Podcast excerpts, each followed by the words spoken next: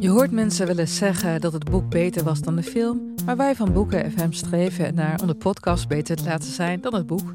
Wij lezen de klassiekers die je nog niet gelezen hebt. We lezen de boeken die je heel graag wil lezen, maar waar je eigenlijk voor schaamt om in het publiek mee gezien te worden. We lezen de Libris-winnaars. Uh, we praten over de Nobelprijslariaten. Allemaal zoals je een etentje hebt dat je moeiteloos mee kan praten en dat het lijkt alsof je helemaal belezen bent. Wij zijn Ellen, Joost en Charlotte van Boeken FM en je kunt ons luisteren in je favoriete podcast-app.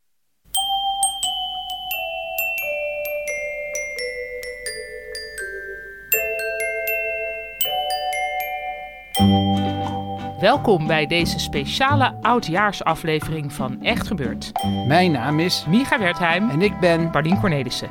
En voor deze laatste aflevering van 2021 hebben we, net als vorig jaar, een compilatie gemaakt van de publieksbriefjes die we tijdens Echt Gebeurd middagen voorlezen tussen de verhalen door.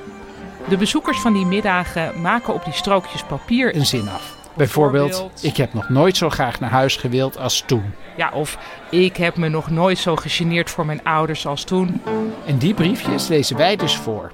Jullie horen nu eerst de briefjes uit de verhalenmiddag die Paulien presenteerde. En dan de briefjes uit de middag die Micha presenteerde. En tenslotte de briefjes uit een echt gebeurd gala in de kleine komedie. Dat gepresenteerd werd door, door ons, samen.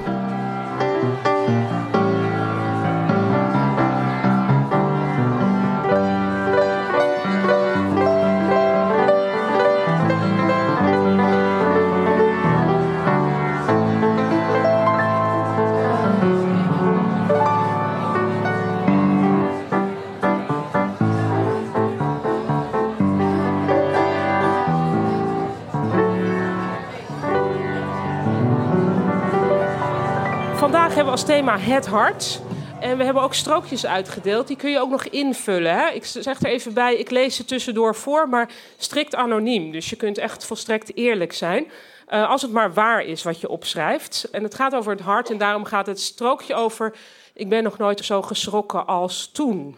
Ik ben nog nooit zo geschrokken, dit is dus van jullie... ik ben nog nooit zo geschrokken als toen ik in mijn studentenhuis... een rondleiding gaf aan een vriend... En dus ook de badkamer liet zien. Douchegordijn even open. Daar stond een man. Met kleren aan. Oh, pardon, zei ik. En we liepen de gang op. Op de gang vroeg die vriend: Ken je die man? Uh, nee. Waar? een inbreker. um, Oké, ik ben nog nooit zo geschrokken als toen een vriendin van mij was bevallen van een baby, terwijl niemand, zij ook niet, wist dat ze zwanger was. Ja, dit vind ik altijd heel, uh, heel bijzondere verhalen. Die ik heel lang naar het Rijk der Fabelen heb verwezen. Maar dat is dus wel toch echt waar. Blijkt hier maar weer. Ik ben nog nooit zo geschrokken als toen ik wakker werd in het verkeerde huis. Uh, met de politie voor de deur die binnenkwam. Ik ook een soort haiku dit. Maar goed, ja. Ook het begin is zo, ik weet niet, het is zo van alsof we allemaal nog mee moeten gaan in die gedachte van, oh ja, als je wakker wordt in het verkeerde huis, inderdaad, dus dat is nog normaal. Maar als dan de politie binnenkomt, dan schrik je natuurlijk wel. um, even kijken. Uh, ik ben nog nooit zo geschrokken als toen mijn broer zijn houten dartpijltje, gemaakt van een tak, in mijn wang gooide en het ook bleef staan. Ja, dat zijn van die experimenten, inderdaad. Hè? Dat ook wel eens gehad met een uh, niet-apparaat. Dat ik uh, dacht van ja, je moet hem zo kunnen indrukken dat je wel net de, puntjes voelt in je vinger, um, maar niet echt. Uh, hè? maar dat is dus blijkt niet, hè, dat is meteen ook een waarschuwend verhaal. Het blijkt niet zo te zijn. Er is een punt van een niet-machine, een soort point of no return. Dus dan voel je inderdaad die dingen, maar vlak daarna, bam, dan gaat hij er helemaal in. En dan zie je het nietje echt in je vinger staan. Uh, maar het is wel zo, dat is ook weer het goede nieuws eraan, dat een nietje heeft eigenlijk van die beentjes die zo gaan. Hè? Uh, maar dat doen ze alleen met papier, met hart eronder. Dus eigenlijk vlees, zoals een vinger, daar gaan de nietjes, die pootjes gewoon zo in. Dus dat was goed nieuws. Toen kon ik zo, voordat het pijn ging doen, kon ik zo op de tast naar de passer. En dan met het puntje van de passer zo eronder. En dan proberen ze zo rechtstandig weer eruit te halen. Toen ben ik naar beneden gegaan. Ik woonde nog thuis. Ik was nog, weet ik veel, 17 of zo. toen zei ik, ik heb net een nietje in mijn vinger gedaan. En mijn moeder van, je bent gek. Wat en zowel mijn vader als mijn broer van, oh ja, ja, dat hebben wij ook wel eens gehad. ja. Ik ben nog nooit, dus een andere orde, nog nooit zo geschrokken als toen ik een naakte Snapchat naar de verkeerde persoon stuurde. Pas daar toch mee op, kinderen. Ik ben nog nooit zo geschrokken als toen de notaris de opbrengst van mijn huis naar het verkeerde bankrekeningnummer had overgemaakt. Ja. Ehm, Oké, ik ben nog nooit zo geschrokken als toen ik deze zomer mijn beste vriendin haar arm zag optillen. En ik dacht dat er een pikzwarte levensgevaarlijke grote spin onder haar oksel zat. Het bleek dat ze haar okselhaar gewoon had laten staan. Ja, die tijd komt weer terug, hè mensen. Dus aan, een beetje aan wennen. Uh, ik ben nog nooit zo geschrokken als toen ik op mijn zesde een keer ben achtergelaten op een begraafplaats. Hè. Uh, omdat mijn ouders mij vergeten waren. En ik er niet zelf uit kon omdat het ijzeren hek te zwaar was. Ja, wel uniek materiaal om je familie elke kerst weer mee te confronteren, denk ik. Dit hier heb je wisselgeld voor life mee. Um, goed, ik ben nog geschrokken als toen uh, ik, nadat ik stiekem het dagboek van mijn zus had gelezen... en zij mij op heterdaad betrapte... Uh, ze me sloeg met een borstel met puntjes... Die vervolgens in mijn heup, denk ik, bleef staan. Na het uittrekken van de borstel bleven er nog twee rode plastic bolletjes achter. Dit, dit, dit, is hier, dit refereert ook weer aan dat houten dartpijltje in die wang. He, er is dus veel met broers en zussen die aanvallen uh, uitoefenen op mensen. Uh, ik ben nog nooit zo geschrokken als toen ik per ongeluk iemand zijn hart stil had gezet. Kwestie van verkeerde knopje. Oeps. Ja.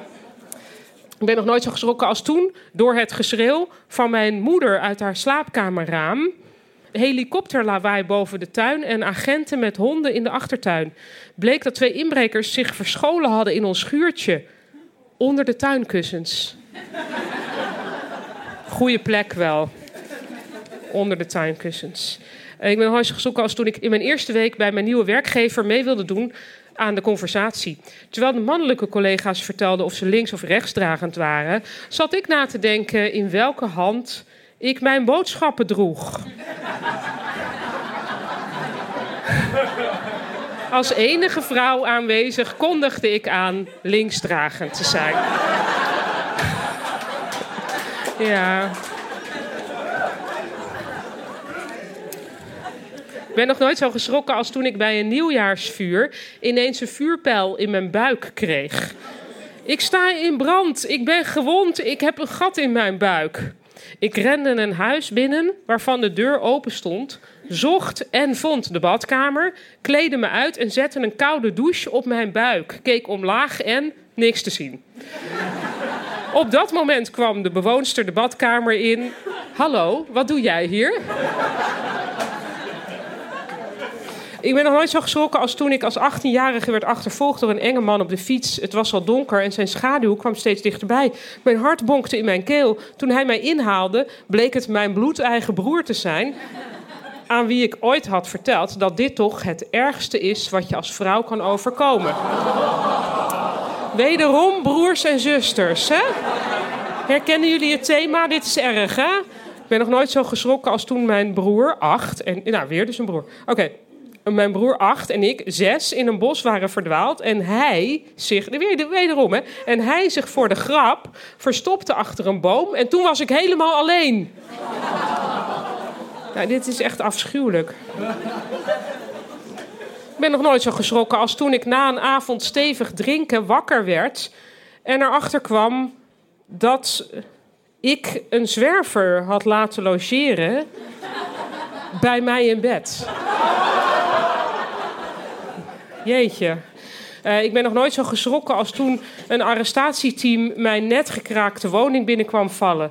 Ze dachten dat we de bank onder het huis wilden overvallen. Is niet, niet verstandig om een huis te kraken boven de bank, denk ik. Maar goed, uh, ik ben nog nooit zo geschrokken als toen mijn vader van 79 jaar deed alsof hij bijna van een superhoge berg met diepe afgrond viel. De grapjas. Wederom materiaal voor het kerstdiner. Uh, ik, heb nog nooit zo geschrokken, ik ben nog nooit zo geschrokken als toen mijn dochter van 15 ineens achter me stond. Ik dacht dat ik alleen thuis was. Toen ik met harde muziek op aan het stofzuigen was. Ik gilde zo hard dat zij spontaan begon te huilen.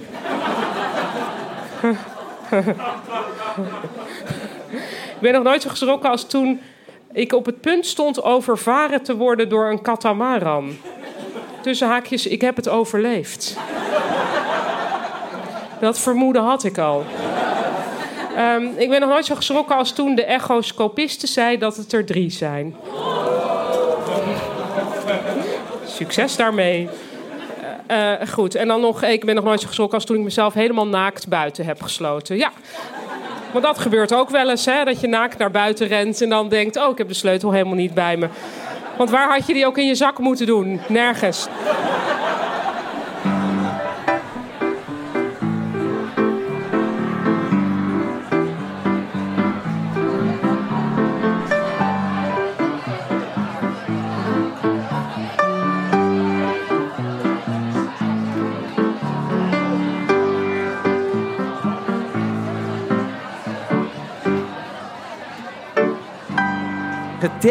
Dat we vandaag hebben is ehm, kunst. Dat betekent dat alles iets met kunst te maken mag, kan hebben. Maar we hebben ook gevraagd, zoals altijd bij Echt Gebeurd, aan mensen om hun eigen briefjes in te vullen. Op die manier weten we wat er in de zaal leeft. Ik heb nog nooit zo creatief moeten zijn als toen ik introk bij mijn vriend en nog wat leuks wilde maken van de inrichting. Net iets te veel vrouwen die hier heel hard om lachen. Ik heb nog nooit zo creatief moeten zijn als toen ik eigenlijk al lang was gestopt met mijn studie en allemaal leuke en interessante vakken moest bedenken om mijn ouders te overtuigen dat ik nog studeerde. Uiteindelijk had ik een studie bedacht die nog best de moeite waard was. Die zit hier dus in de zaal. Ik denk al meteen, jouw verhaal willen we wel eens horen. Want hoe, ik heb nog nooit zo creatief moeten zijn als toen de kapper een pony knipte van 1 centimeter lang. Zouden kappers het er soms om doen, denk ik wel eens.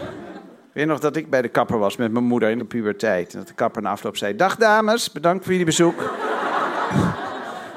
en dat mijn moeder zei: van, Ach jongen, Maak je geen zorgen, iedereen ziet het. En daarna liepen we de groenteboer binnen en die zei: Dag dames, wat kan het zijn?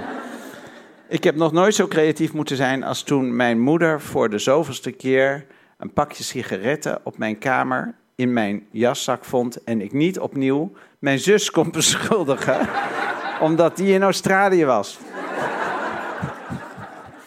Ik heb nog nooit zo creatief moeten zijn als toen ik opgesloten zat bij een agressieve, manische cliënt. Agressief, maar manisch. Dus als je dood wordt gemaakt, wel vanuit ongelooflijk veel energie. Agressieve, depressieve patiënt is eigenlijk niet zo eng. Ik zou je wel in elkaar kunnen slaan, maar ja. Ik heb nog nooit zo creatief moeten zijn als toen ik een piemel moest beschilderen op het vrijgezellenfeest van onze dochter. ging heel snel heel veel kanten op, dat verhaal. Vooral ook dat je dan over de creativiteit in zit. Van ja, dus iedereen zit te kijken. Als ik nou niet een mooie piemel schilder, dan... Uh... Ik heb nog nooit zo creatief moeten zijn als toen ik in het circus de achterkant van een latex olifant moest spelen.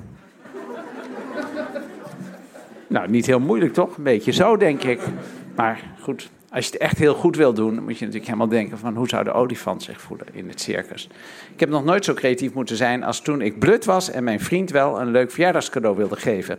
Hij was erg blij met alle massagebonnen en de stille ochtendbonnen. Ik ben nogal een prater en hij heeft een ochtendhumeur. Oh, wauw. Ik denk dat mijn vriendin, als ze dit hoort, ook meteen stilte bonnen wil. Dus uh, die gaat snel in mijn achterzak. Ik heb nog nooit zo creatief moeten zijn als toen mijn vader wou weten waarom ik een auto voor de lol had gesloopt. ja, ja, ja. Dat is het enige wat je als vader dan kan doen. Maar waarom deed je dat dan? Terwijl dat is natuurlijk precies de verkeerde vraag. Ik heb nog nooit zo creatief moeten zijn als toen ik een scheet liet in de kerk. Die zo galmde dat ik super creatief mijn nichtje als dader moest aanwijzen. Ik heb nog nooit zo creatief moeten zijn als toen mijn Tinder date wilde vingerverven. Ik ga er gewoon vanuit dat dat vingerverf is en dat dat, dat, dat niet een soort iets is waar ik niet van op de hoogte ben, omdat ik er te oud voor ben. Ik heb nog nooit zo creatief moeten zijn als toen wij als gezin vroeger creatief schrijven moesten beoefenen, wekelijks. Maar toch zit je nu bij Echt Gebeurd, dus je bent ergens toch van verhalen gaan houden. Dankzij je ouders. Ik heb nog nooit zo creatief moeten zijn als toen ik als Jozef in een kerstspel een namaak Jezus lieve kusjes moest blijven geven. Ten overstaan van vele vrienden en familie. En de charme van dit verhaal zit natuurlijk in namaak Jezus. Dat... Want eigenlijk, als je in een, uh, ja, nou eigenlijk bijna eigenlijk alle Jezus, de kans dat je de echte Jezus kusjes moet geven is heel klein. Maar ik snap de teleurstelling ook best, daar wil ik niet tegen ingaan.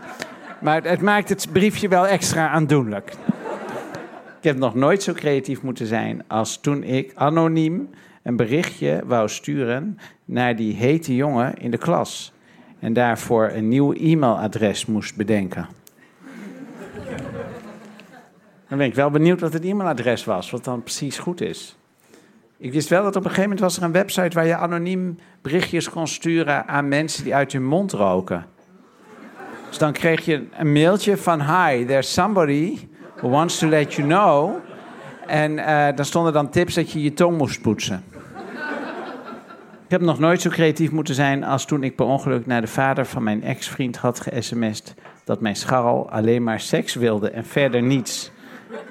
Mijn ex-schoonvader stuurde alleen een vraagteken. ik heb nog nooit zo creatief moeten zijn als toen de jongen die ik achterop de fiets naar huis vervoerde na het stappen ineens halverwege niet meer achterop zat en ook nergens te vinden was. PS, het was zijn fiets. Ik heb nog nooit zo creatief moeten zijn als toen mijn microfoon nog aanstond terwijl ik aan het roddelen was over het kind van iemand van de techniek. Ja, dat heb ik ook wel eens gehad, inderdaad, in de kleedkamer. Dat ik dan bij de soundcheck allemaal hele nare dingen aan het zeggen was over de mensen die in de andere zaal stonden. Maar dat blijkt dan allemaal op, in de kleedkamer overal te horen te zijn. En uiteindelijk, ik heb nog nooit zo creatief moeten zijn als toen ik zonder enige financiële opleiding ineens financieel manager was. En mijn directeur me vroeg om de cijfers een beetje op te fleuren voor de investeerder.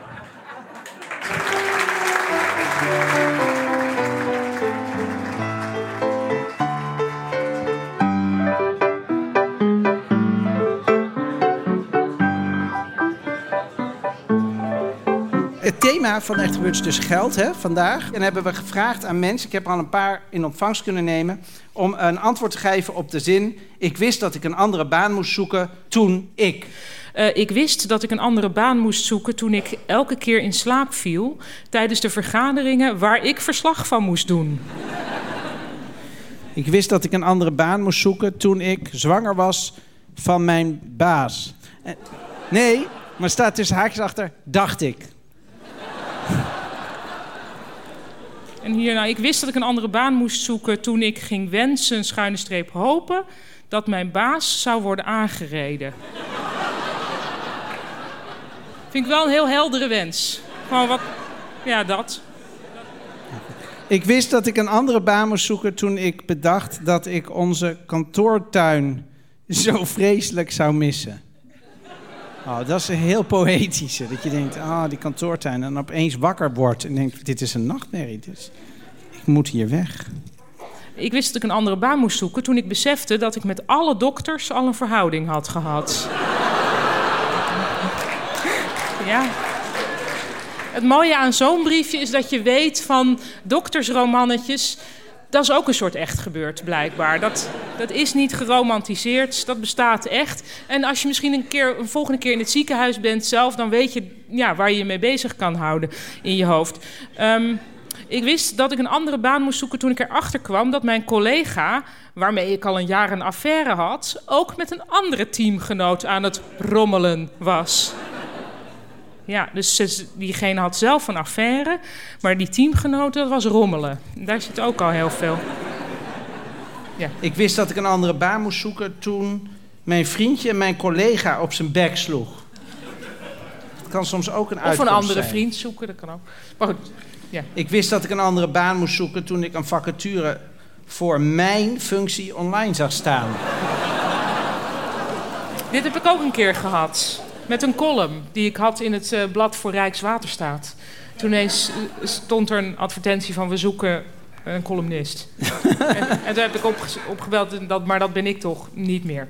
Ja, Moest, ik wist dat ik een andere baan moest zoeken toen ik in de Albert Heijn op 15-jarige leeftijd een veel te zware kar vol koude zuivel stond uit te laden.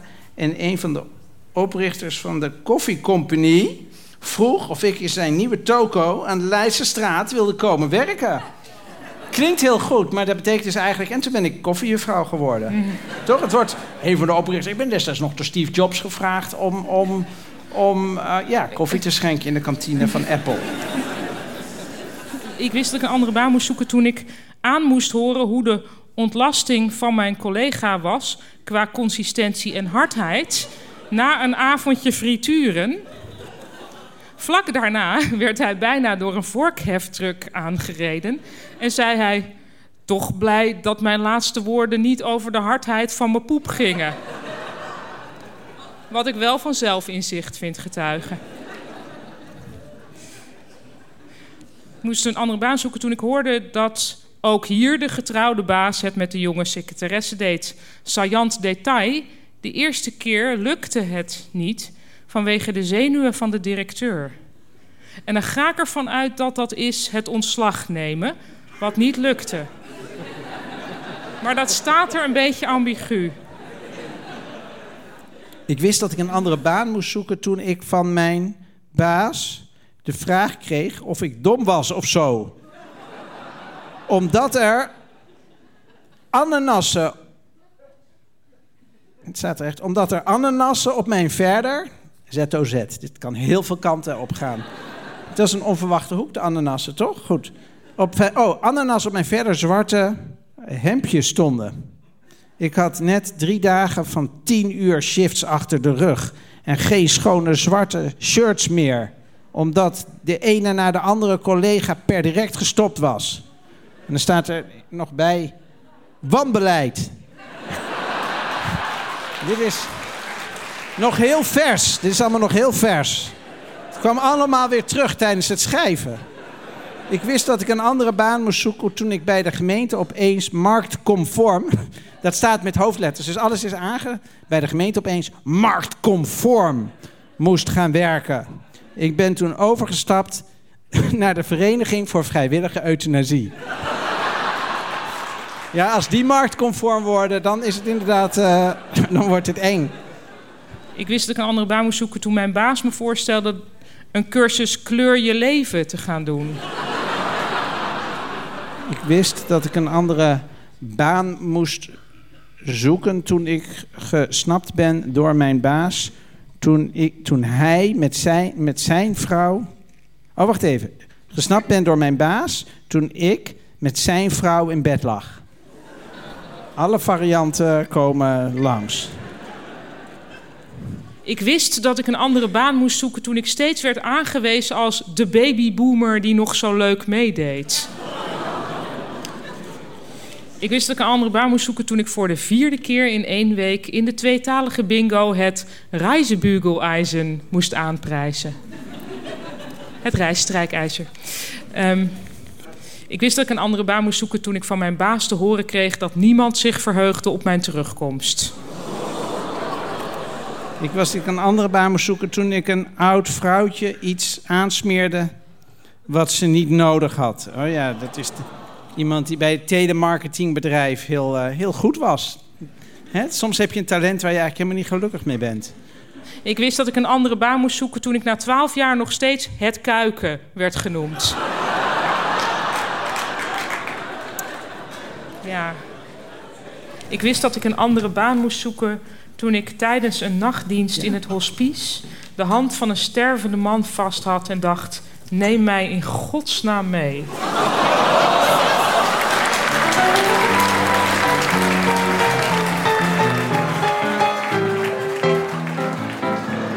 Dit was aflevering 335. Een plezierige jaarwisseling en een goed en gezond 2022 toegewenst door de mensen achter Echt Gebeurd. Onze redacteuren Rosa van Toledo, Maarten Westerveen, Paulien Cornelissen en Micha Wertheim. Onze productieleider Eva Zwaving, Onze pianist Amir Swaap. De maker van deze podcast Gijsbert van der Wal. En onze illustratoren Ella Bril en Jikke Lesterhuis. Ella en Jikke maken iedere week een illustratie bij het nieuwste verhaal. Je kunt hun tekeningen zien als je Echt Gebeurd volgt op Instagram, Twitter of Facebook. Bedankt voor het luisteren. Tot volgende week en, en vergeet, vergeet intussen niet... Beter een goed verhaal dan niets meegemaakt.